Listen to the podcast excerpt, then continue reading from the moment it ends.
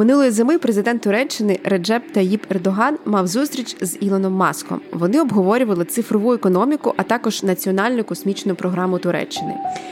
За те, що компанія Маска SpaceX допомагатиме Туреччині запустити супутник 5А в космос, президент Ердоган на цій зустрічі подарував маску NFT, яке було створене п'ятьома тисячами турецьких дітей. Тут я б хотіла згадати нещодавнє е, інтерв'ю е, Біла Гейтса, який пожартував, так іронічно сказав, що очевидно, що дорогі цифрові зображення мавп значно покращать світ. Іронізуючи про популярний nft проект Board Ape Yacht Club. Але як ми бачимо, останнім часом власне NFT дійсно допомагають рятувати е, світ через допомогу Україні. Власне про те ми і сьогодні і поговоримо про те, як NFT допомагає залучати кошти для того, щоб продовжувати волонтерити, закупати різноманітні медичні засоби захисту, допомагати переселенцям і робити інші добрі справи. Вітаємо в подкасті Проєкт інтелект. Мене звати Андрій Бродецький. Я Сергій Купрієнко. Моє ім'я Ольга Афанасьєва. В новому випуску ми говорили про те, як криптовалюти і криптоспільнота допомагають Україні у боротьбі проти російської агресії. Сьогодні ми заглибимося в цю тему і поговоримо про те, як Україні допомагають NFT. Ці суперхайпові речі, про які ми всі почали говорити на початку минулого року. Ми дізналися, що з'явилася така мода серед міленіалів купувати дивні цифрові речі. Власне, що таке NFT? Як я розумію, NFT – це просто підмножена так, якесь одне застосування блокчейна, яке має на увазі фіксацію просто якогось права власності на цифровий актив. Але у нас є Сергій, і він розкаже зараз технічно. Тому беріть каву. Дуже дуже технічно. Весь white paper зараз зачитаєш. Абсолютно, абсолютно. Я коли готувався до випуску, то перечитав е, всі там всі, ну не всі, але дуже багато мільйонів е, пояснень про те, що ж таке NFT блокчейн, е, для того, щоб знайти той баланс між А. Е, ви взяли каву і ми вас втратили, шановні слухачі, або або Б, нічого не понятно. Спробую пояснити так, в чому різниця між NFT та блокчейном, тому що там воно все зроблено на базі одної технології, де космічні кораблі, щось там десь у криптокошельках бороздять. Ваш криптогаманець це ваш ID, і е, коли ви купуєте 5 біткоїнів або 10 біткоїнів, або ви супер там мільярдер, то це означає, що десь е, ви не купуєте, нема запису, що ці конкретні біткоїні ваші. Взагалі немає такого поняття. Є просто запис, що на ваш рахунок з номером там такий-то ваш криптогаманець, хтось перевів там 5 біткоїнів. На відміну від цього, NFT є такий запис. Модель з гаманцями дуже схожа, але там існує запис на те, що цей конкретно твір з посиланням на якусь е, на якось відео, або файл, або картинку, або звук належить е, цьому конкретному гаманцю. І це може бути передано. Тобто, на відміну від е, біткоїнів, де ну, яких насправді не існує навіть цифровому вигляді, це не є файл. NFT це в принципі існує, це є цифровий запис. Ви його можете передати як будь-який запис там у реєстровій книзі. Тобто, по факту, просто переписати на когось своє право власності на щось. А якщо я візьму гривню, напишу на ній Оля Афанасьєва або проєкт інтелект, чи буде це NFT? Сергій? Е, ні, ні, це буде гривня Олі Афанасьєвої, проєкт інтелект. Але якщо ми зробимо фотографію цієї гривні, зайдемо на е, одну з платформ, на яких ми можемо продавати NFT, з допомогою цієї платформи і проведемо процедуру генерації NFT токена з цієї фотографії, то це вже буде NFT, який можна буде продавати на ті самі біржі. І минулого року, на початку року, е, всі почали масово купувати і продавати NFT за якісь скажені нереальні суми. Причому цими самими об'єктами. Е, право власності, на яке фіксується NFT, були ну, дуже дивні речі. Згадали вже одну із найпопулярніших історій це е, картинки мавп, які просто ну, як як скіни різні міняють, так і потім по такому шаблону е, не випускали кого завгодно, там мавп, криптопанки. із і з останнього я бачив, хоч тренд вже спадає, там е, випустили NFT лайна, просто там сотні різних модифікацій картинок цих. І хтось їх купував, хтось продавав, я скинув знайомому товаришу посміятися. Він говорить: у мене знайомий на ньому зробив там 300 баксів, здається. Тобто перепродав там комусь, як говорив Білл Гейтс, greater fool, так? Е, Може здатись так е, оглядач на це дивно, да? тому що ну, що, що це за діч? Чому люди платять за те, щоб купити картинку, чи навіть не картинку, а запис про те, що ця картинка належить йому. Але я пропоную тут на хвилиночку зробити такий зум-аут і згадати, що NFT це є тільки підмножена такого дуже цікавого і гарячого зараз тренду Web3. Так назвали цю індустрію децентралізованого інтернету, в якому нібито немає такого, як було в Web2 величезних е, бігтех компаній, в якому е, власність і сервери, і і всі транзакції розподілені по блокчейнам серед учасників цієї мережі. І справді ідея, яка лежить в основі Web3, ну вона доволі симпатична, погодьтесь, тому що ці претензії до великих технологічних компаній, про те, що забагато влади вони зібрали, вони не безпідставно звучать останні роки 5-7, Ця вся критика бігтеху, так було багато різних дискусій щодо того, окей, як ми можемо це змінити. Доволі цікавий проект там просував Тім Бернерс Лі. Людина, завдяки їй ми маємо можливість сидіти в інтернеті, розробник протокола так, е, світової мережі. В нього там була якась своя ідея, теж певної створення інфраструктури, де користувачі мають мають контроль повний над своїми даними, ну але там далі якихось колонок е, в Guardian це не пішло. Ось. А от Web3 це вже така більш життєспроможна історія, тому що я бачу, є такий настрій е, в індустрії, що в це вірять, тому що дуже багато толкових людей туди підключились. От просто люди, е, фаундери, креатори, дуже продуктивні візіонери, всі ламанулись туди, е, додали до цього там мільярди, мільярди венчурного фінансування і.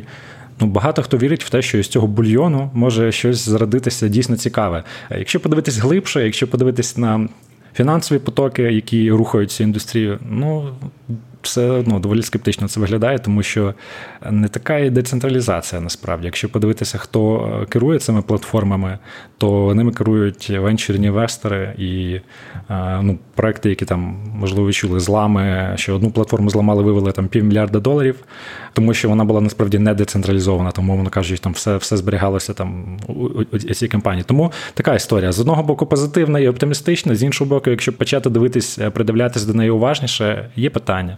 Так, а ти з якого боку? Ти ти як повстанець? Я оглядач, знаєш, я оглядач, я я, я просто констатую. Нейтралітет, окей, окей. Я не можу там агітувати. Якби в мене. А, ми, ми ж повинні дискложер робити, да? В мене немає жодних NFT, ніяких е, ніяких веб-3 проєктів.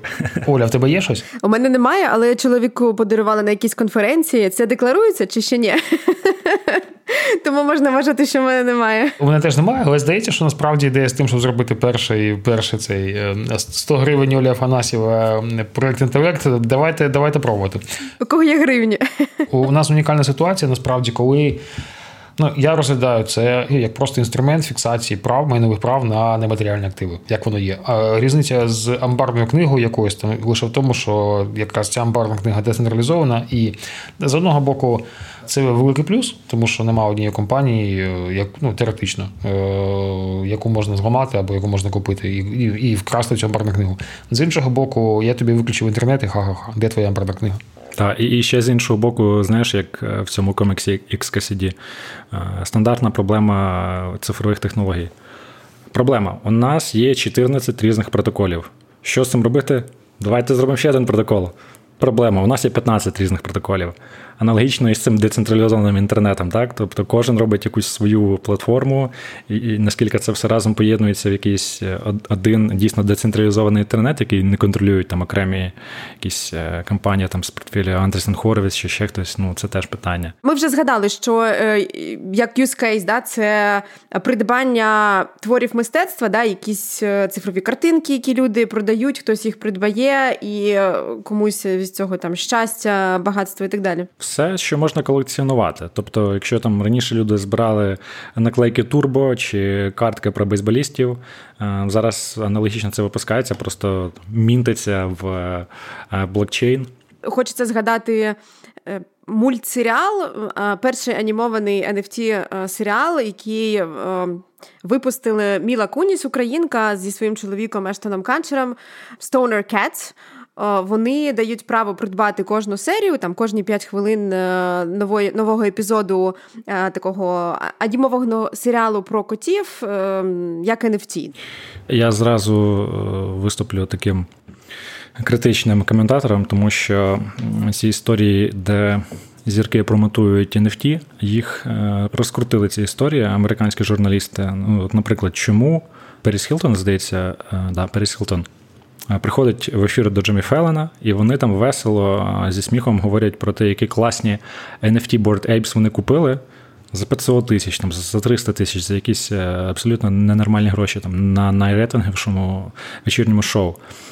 Вони про це говорять, ті люди дивляться, розуміють, що це вау, це щось круте, це цікаве. Лідери думок це купують може собі там прикуповують якихось Bored Apes. Але ці е, зірки і лідери думок не декларують, що у них є стейк у компаніях, які е, торгують цими NFT. І там е, доходило до того, що здається на BuzzFeed виходила схема, знаєте, як в цьому мемі з безумним чуваком, який показує всі зв'язки. Наскільки пов'язані от там були і Міла Куніс з, з Ештоном Кетчером, і їх агент. Е, який який веде їх бізнес, організовує партнерства, у якого є доля в компанії, яка випускає NFT. І тобто виходить, що рука руку миє, і журналісти-розслідувачі там це роз, ну, розкрутили, але широка публіка цього не знає. Ну і якби воно не зовсім чесно, без цього, без дисклеймера про це говорити. Якщо трохи повернути перспективу, то право власності на цифровий актив або право власності на картинку на на фоточку, яку Оля сьогодні таке думаю, зробить зі 100 гривнями. Е, ця фоточка її можна скопіювати безліч е, разів. Ну, типу, нескінченну кількість разів. Абсолютно. Але е, це. Е, це означає, що ми, як людство, як соціуми, як соціуми, соціуму до розходу моменту, коли ми між собою домовляємося про те на рівні цінності, на рівні домовленості в соціальних, що це право власності, воно є, воно працює, ми його визнаємо. Тому що крім цього запису ніякої різниці, на відміну від е, копії там справжніх картин, на відміну від копій там будь-чого іншого в фізичному світі, електронні копії ідентичні. Тобто 25 фоточок е, нічим не відрізняється від той, е, що на яку у Олі буде право власності через NFT. Це крута штука, тому що це про те, що ми йдемо як людство, як соціум в наступну якусь епоху нашого розвитку, де ми починаємо домовлятися про речі, які вже неможливо відібрати, проконтролювати. Ну це як, е, мабуть, перші правила або перша система. Так, так, такий собі кодекс Хамурапі, так, тільки для цифрового так, світу. Так, Це це маленький сув, але він за собою відкриває багато можливостей. Що не е, що абсолютно не заважає зараз заробляти на цьому, як на хайпі. І нам в Україні знову дуже повезло, що е, зараз це на хвилі, тому що це нам допомагає збирати гроші на наші маленькі потреби та наші маленькі дрони з нашого першого випуску. Тому до України. Дійсно, дуже цікаво, яка ж аудиторія у NFT, а також який потенціал цього сегменту криптовалют, зокрема для збору коштів для українського війська. Про це ми запитали в комунікаційного стратега Аліси Фурси, яка працює з nft проектами в Україні та Сполучених Штатах Америки. Дуже цікаво, яка ж є аудиторія у NFT, а також який потенціал цього сегменту криптовалют, зокрема для збору коштів для українського війська. І ми про це запитали в комунікаційного стратега Аліси Фурси, яка працює з nft проектами в Україні та Сполучених Штатах Америки. В основному це власники криптовалюти, оскільки NFT зараз здебільшого до сих пір купуються за криптовалюту. Саме конкретно по NFT є кілька категорій людей, які купують це прихильники сучасного мистецтва. Вони купують NFT арти. Це більш таке витончене високе мистецтво, яке в NFT. Це колекціонери, тому що є конкретний напрямок NFT Collectibles, яке представляє собою колекції з багатьох багатьох NFT. Вони не такої, скажімо, якості, вірніше мистецької цінності, як NFT арт, але при цьому вони все одно візуально цікаві. Вони дають е, покупцям певні плюшки, там, наприклад, е, доступ до якоїсь спільноти, або так звані утиліти, коли власник отримує разом із цим файлом, там, наприклад, у власність можливість цей файл друкувати, десь використовувати на будь-якому мерчі, або стає власником пісні, або стає власником квитка кудись. В принципі, загалом NFT представляє собою файл, у якому прописані права власності. Тобто через NFT можна навіть там квартиру продати. В Києві навіть був такий випадок, коли засновник досить відомого видання TechCrunch продав у Києві квартиру NFT-шкою. І ми бачимо, що в принципі ця технологія матиме дуже широке поширення у майбутньому, але зараз це в основному Е, геймери, тому що в NFT дуже багато ігрових предметів, які вони можуть купувати і підтвердити на них своє право власності. І така до того йдеться тенденція, що всі ці люди дедалі частіше приходять у мета-всесвіти. От і в мета-всесвіті ви можете користуватися будь-яким предметом, скажімо, аж до того, що ви можете купити там власний аватар і купити ділянку землі або купити якийсь конкретний предмет, який вас цікавить, і потім, через коли ви купуєте NFT, е, ви можете в будь-який момент довести, що це ваше, що ви маєте на це право власності. От тому зацікавлені геймери, зацікавлені користувачі метавсесвітів, зацікавлені NFT прихильники сучасного мистецтва, колекціонери зацікавлені. Е, також є категорія людей, наприклад, такі як Е, інвестори і також спекулянти. Їх називають фліперами. Приблизно там 20% всього ринку це спекулянти. Тобто вони купують NFT з метою одразу перепродажу.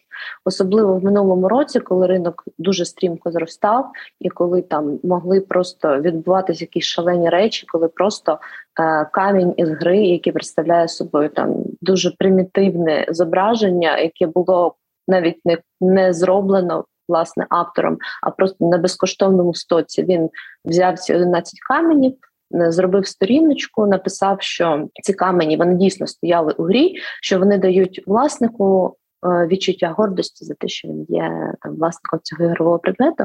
І один з цих каменів був проданий за 1,2 мільйони доларів, інший був проданий за 1,3 мільйони доларів. Потім, коли це все почалося, люди почали писати, що це божевілля, е, так не має бути. І на хвилі цього хайпу наступний з цих каменів був проданий вже за 2,9 мільйони доларів.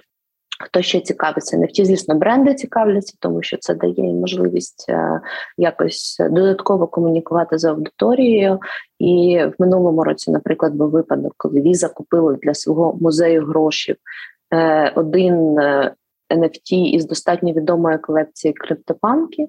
От е, і після цього вся колекція дуже сильно подорожчала, і це було таке підтвердження, що ну NFT вони дійсно щось ціннісне, а не просто переоцінені JPEG, як їх називають. На сайті національного благодійного криптофонду Aid for Ukraine є перелік NFT ініціатив, які збирають криптогроші в державний бюджет. Серед них є один дуже цікавий проект, який називається Russia for Sale. І можна купити собі якесь е, російське місто мабуть, навіть село чи область у вигляді NFT. Я правда думаю, знаєте, що якщо там хтось це купляє, треба робити якусь таку крипто, якийсь криптосмітник, щоб потім це ну, типу, очищувати інтернет від е, таких цифровізованих російських міст ще там. Це, вибачте, такий дав топ. І найбільш успішний з цих проєктів це музей війни Meta History. З 60 мільйонів доларів, які зібрав криптофонд, 1 мільйон зібрав саме цей музей MetaHistory. У digital галереї можна придбати nft зображення та водночас отримати коротку інформацію про поточну війну. І, власне, крім того, що цей проект дозволяє збирати фінансові ресурси да, там, для волонтерства та інших потреб. Інша важлива функція це інформаційна, просвітницька збільшення інформації про те, що відбувається в Україні, які факти є правдиві, і е, таким чином е, підтримання підтримки до України. Підтримання підтримки. Прекрасно. Про те, як виникла ідея цього криптомузею, ми запитали спеціалістку Офісу віртуальні активи в Україні, Міністерства цифрової політики та засновницю NFT стартапу з Sharp Sharks Валерію Паніну.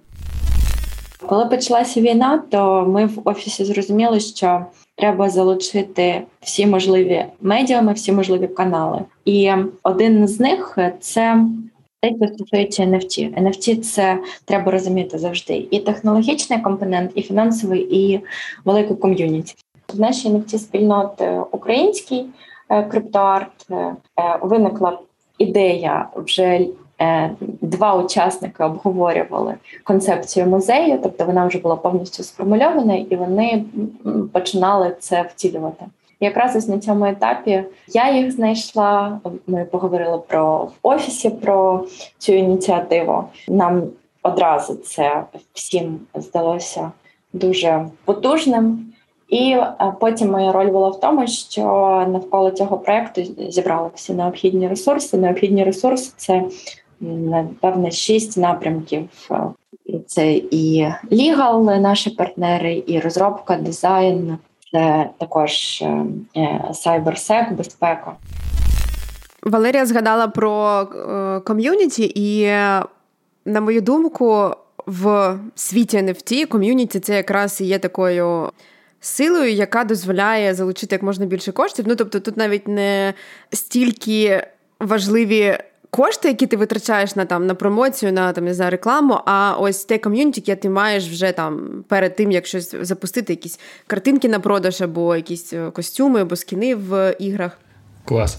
А мені насправді дуже відгукується, тому що у мене така дуже персональна історія. Мій дідусь, крім всього, в селі він відповідав е, за музей. Сільський краєзнавчий музей. Мені завжди було дуже цікаво, і я малий був, мені там все було хотілося і обов'язково помацати, подивитися і що небудь звідти з NFT собі.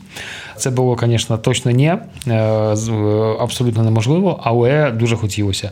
А зараз я думаю, блін, це ж така класна дитяча мрія. Можна собі купити щось з музею, але дорослий мене каже, Сережа, а це ж його не обов'язково тягнути додому. Ну, ти просто купив, воно якби твоє, але не треба думати про те, де його зберігати, тому що дружина скаже, дружище, там у тебе так стільки хламу. Так, да, дійсно цікаво, що люди купують е, предмети із музею історії України.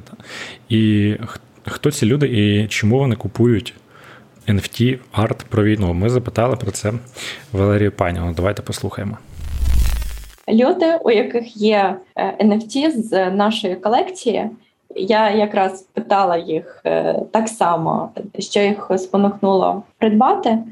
Людина, з якою я говорила, е, вона підкреслила, що з одного боку тут неймовірна ідея. Також це один з прикладів, коли NFT вийшли просто за галузь як entertainment, Певний час панувала думка, що NFT – це так в основному про розвагу, це не так.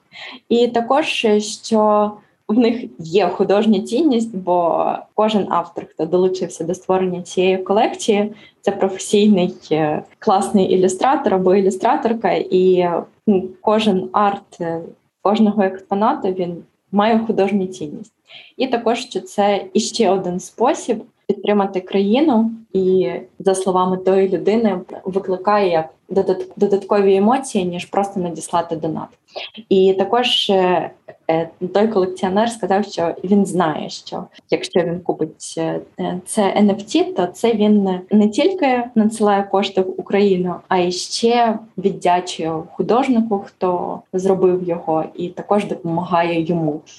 Тобто, це технологія, яка увійшла в маси дійсно через е, двері розваг, і такі масові кейси почалися з продажу мистецтв. Це чудово, бо зокрема завдяки цьому люди навчилися, що за картинки в інтернеті, якщо вони їм подобаються, можна платити. Тобто, завдяки NFT стало більше поважати авторське право. І я сподіваюся, це буде розповсюджуватися і на інші галузі. Е, другий кейс, який ми побачили, дійсно це також спосіб зібрати донати та підвищити обізнаність. Е, наприклад, я була на виставці, присвяченій глобальному потеплінню, і там е, також е, цю ідею вирішили транслювати за допомогою NFT творів. Робили аукціон. Кошти також йшли в певний фонд, що займається екологією, і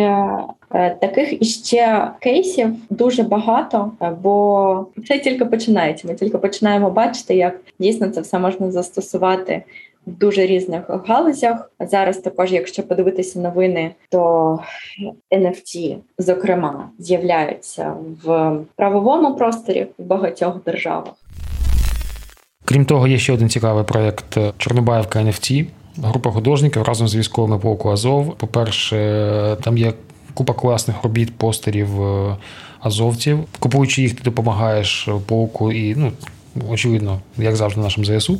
Вони прикольні, стилізовані, є 50 баксів, 1000 доларів е, на будь-який смак та розмір е, фізичного гаманця. А мені, до, до речі, це ще нагадало зараз.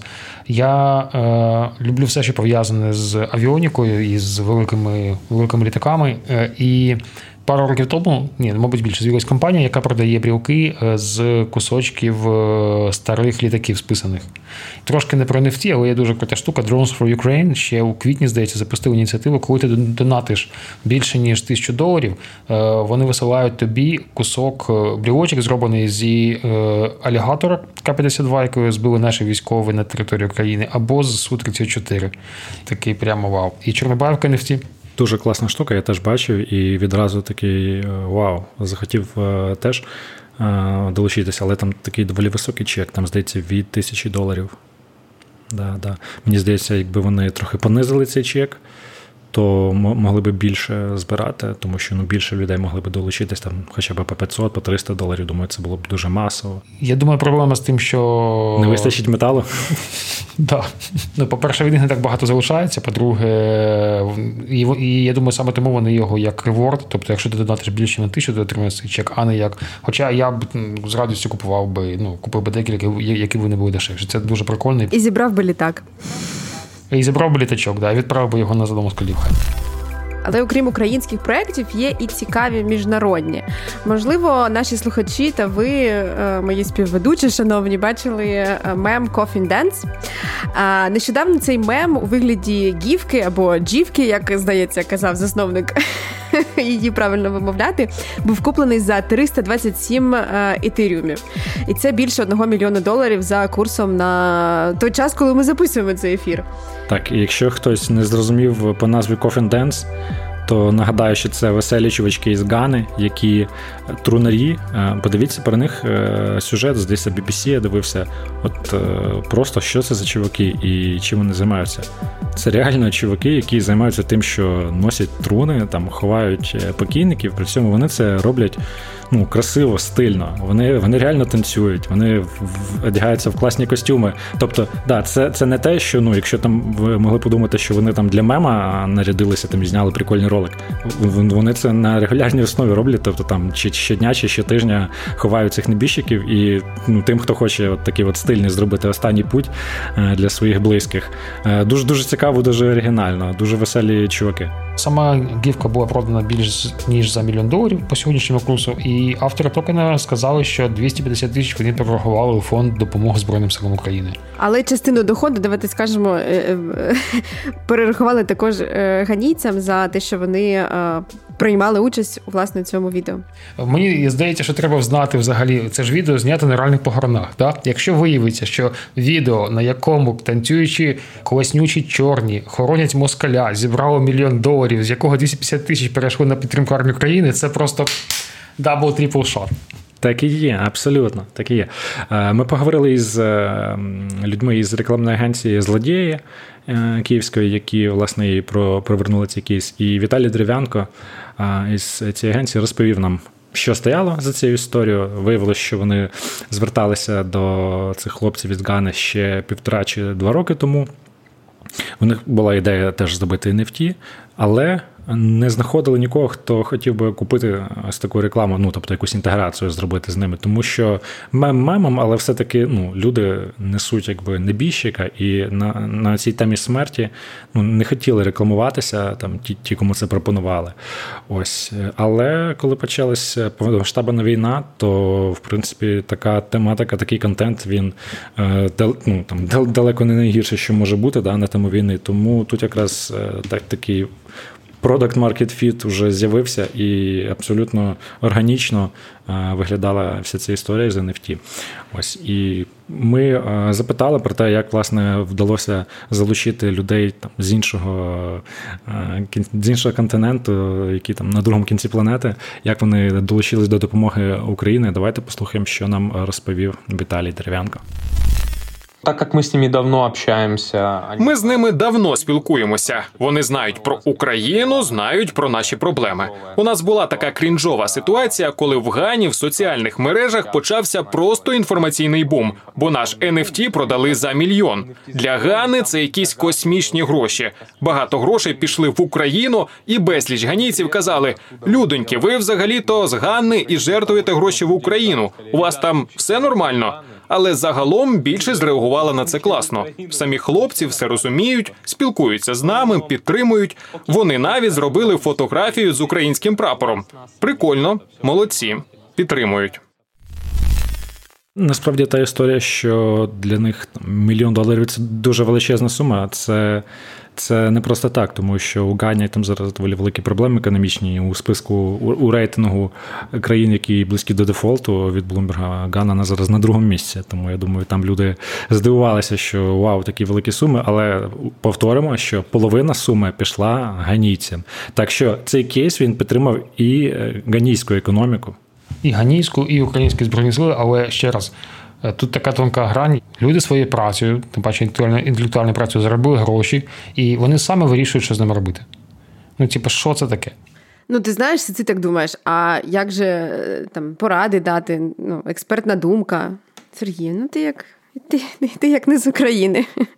Є також цікава концепція nft галереї, яка згенерована штучним інтелектом. Ця nft галерея називається The Sirens Gallery, і вона не лише розповідає про ці події, які відбуваються в Україні наразі з початком повномасштабної е, війни, але і фантазують про те, який буде майбутній хеппі-енд. Та? Ну, ми не сумніваємося, що буде хеппі-енд, але там є картинки, які дозволяють це побачити. Е, крім того, проект досить етичний, там немає фоточок, згенерованих штучним інтелектом палаючого Кремля та інших таких е, штук. Е, Як же виникла ідея The Sirens Gallery, ми запитали у Романа Могильного, який є CEO компанії Zebra AI, яка її розробила.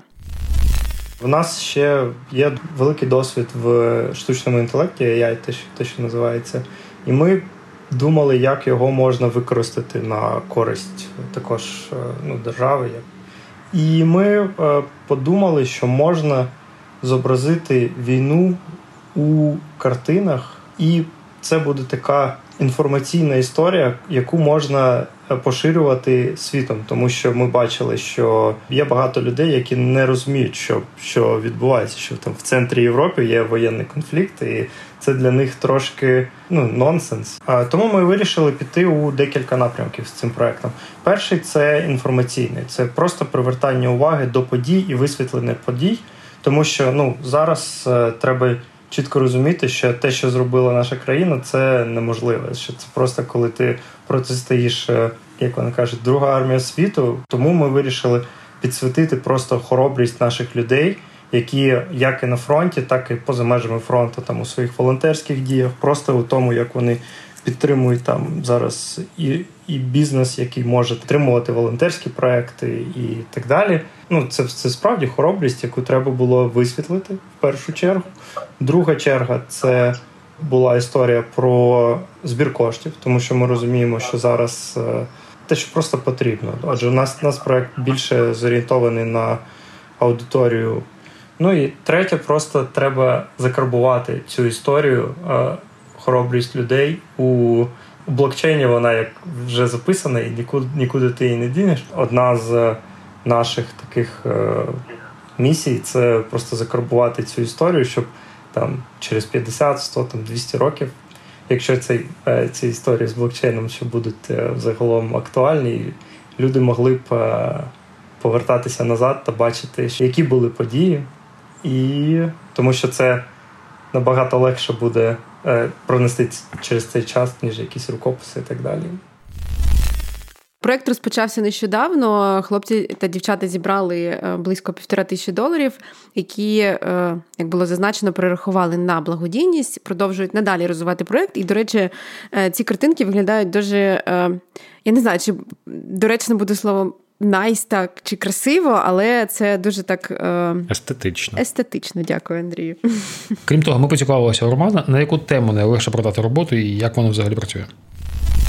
Загалом е, треба почати з того, що в нас продажів ще не так багато, тому що ми е, ще цю історію плануємо розкачувати, робити там всі, всілякі там івенти навкруги цього. Тобто там не треба було очікувати, що ми там з першого дня вже все розпродамо. Так далі. Вже перші там півтори тисячі доларів пішли на доброфонд, на гуманітарку. Це будуть там люди, які потребують е, там.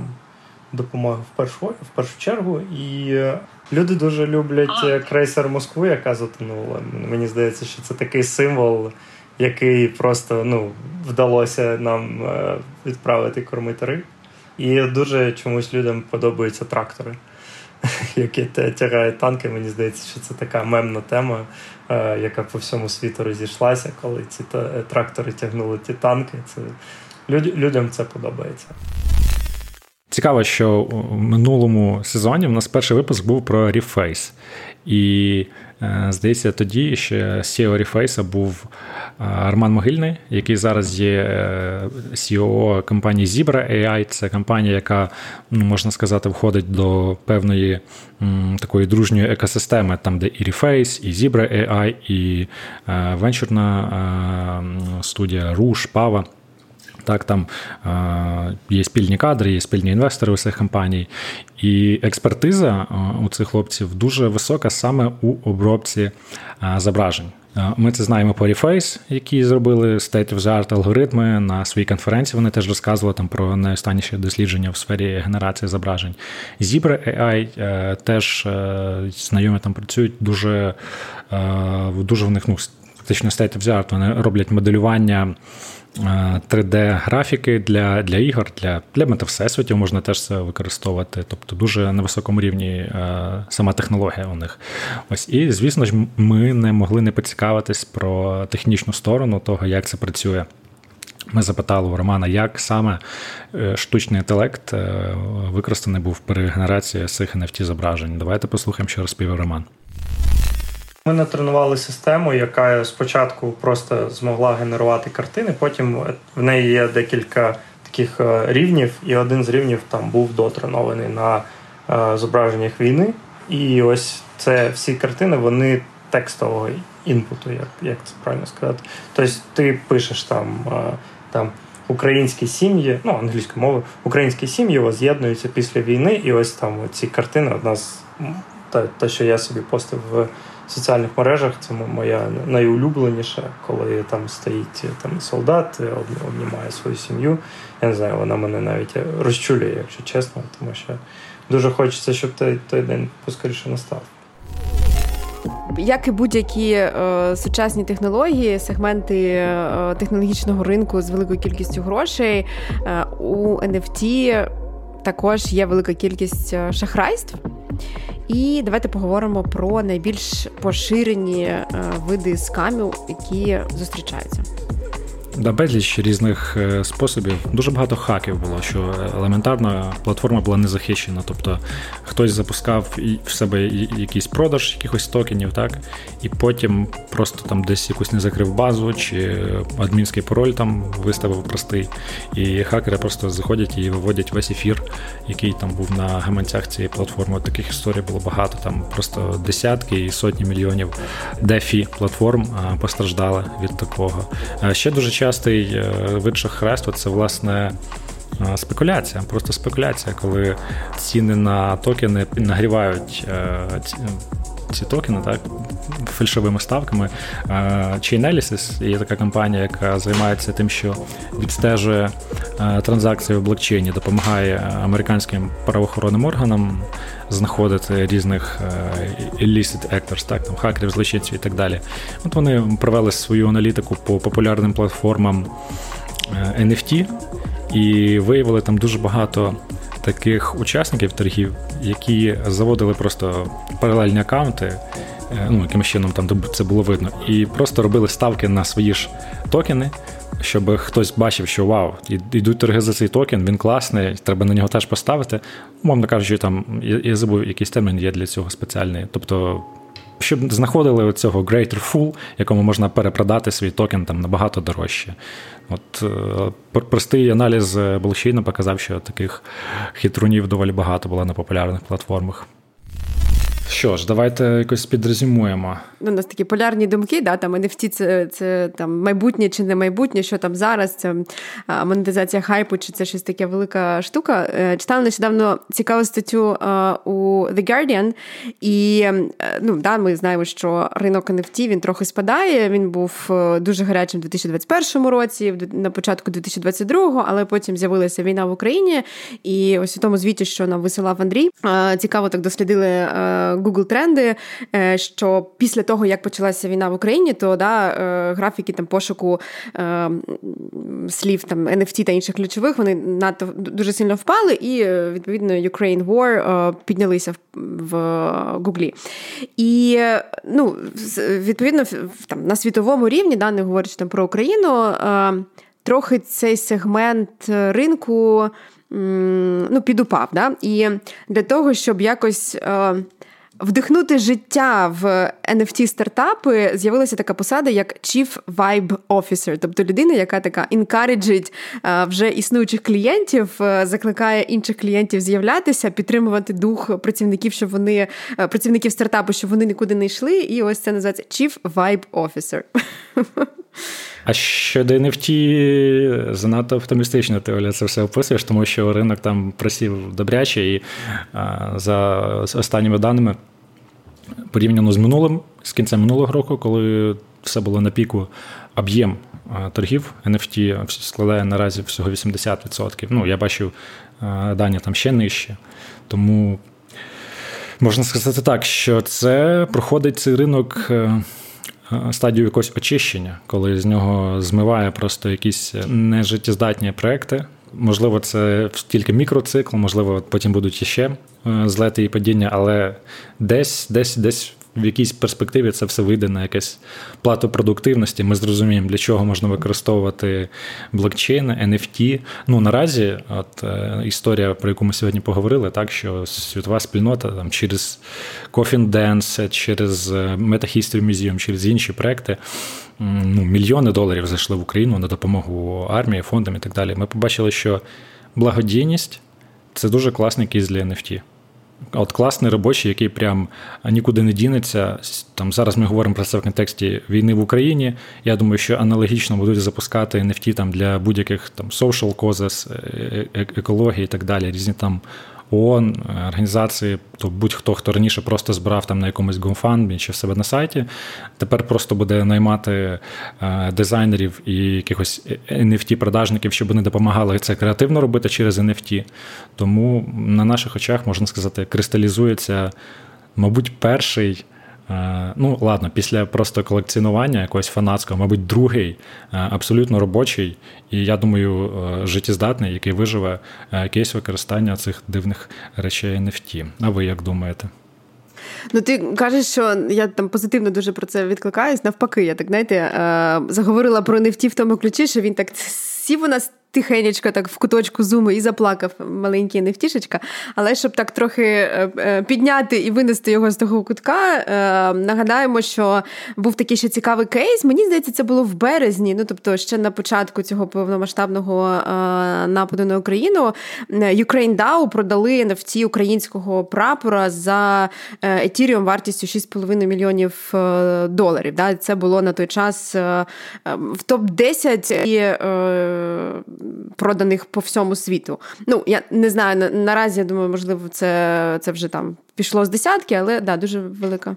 А кошти вони на підтримку України відправили чи просто хайпанули? Да, да, на гуманітарну ні, на гуманітарну допомогу кошти були відправлені. Е, ну тобто такі така велика справа. Мені е, да, ну, повертаючись до твого питання, мені здається, що.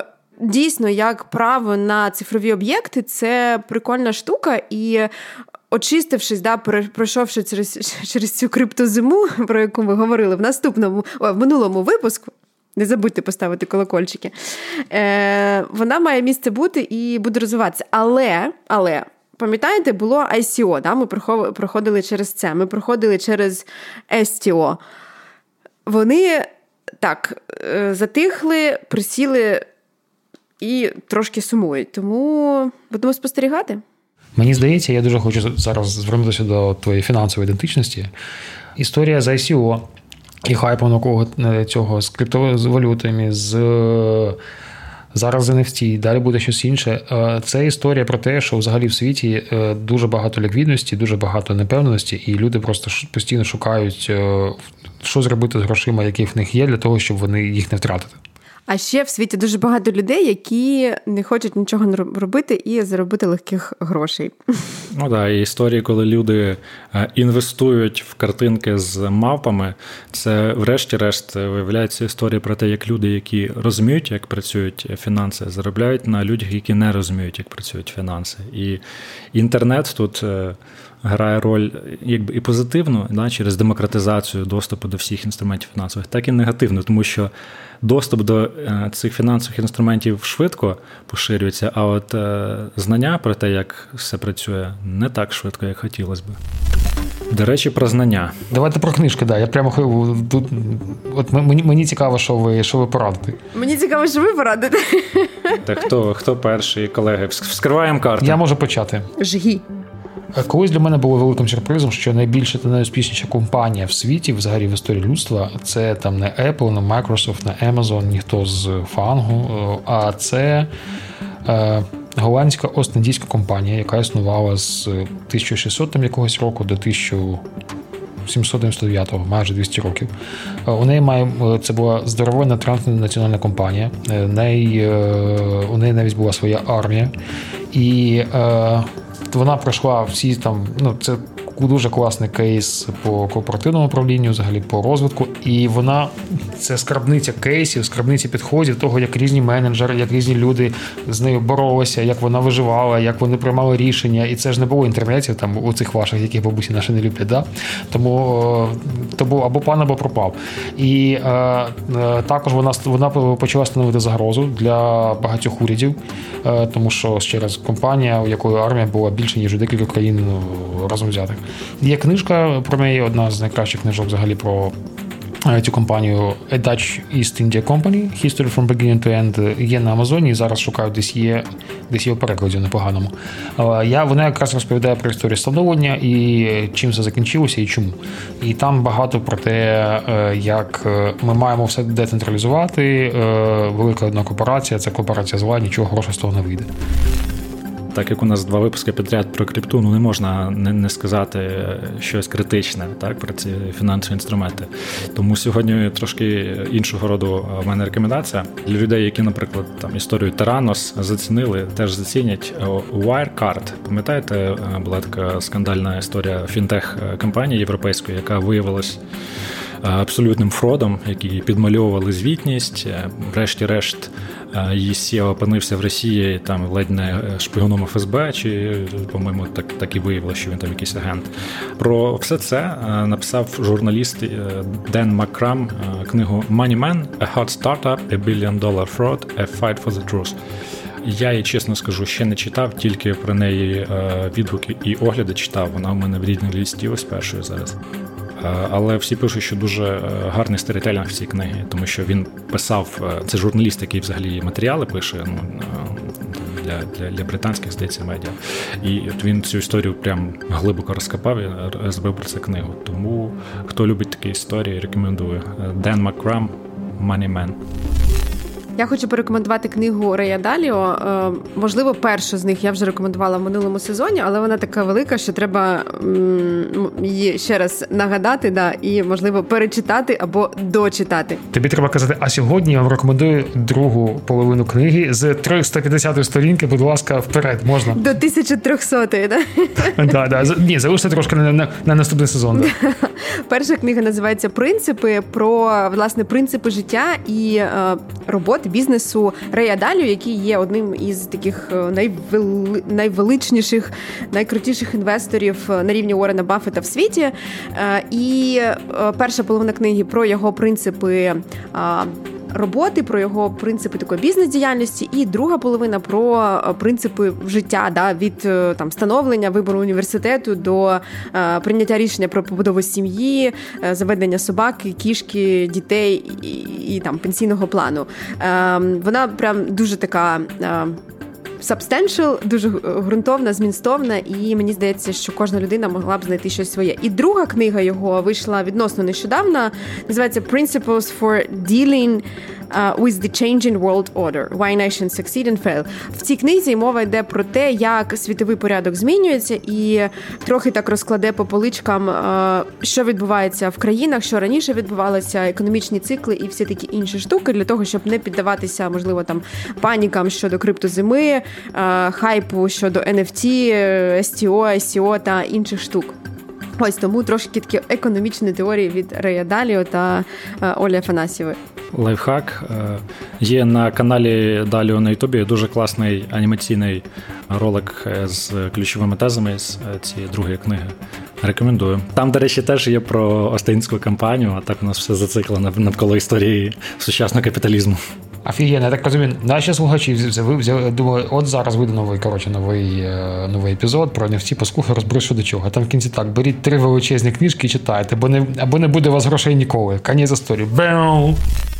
На цьому будемо закінчувати. Підписуйтесь на подкаст Проект Інтелект, ставте лайки, не ставте дізлайки, залишайте коментарі. Нам дуже важливий ваш зворотній зв'язок. І побачимося та почуємося в наступному епізоді.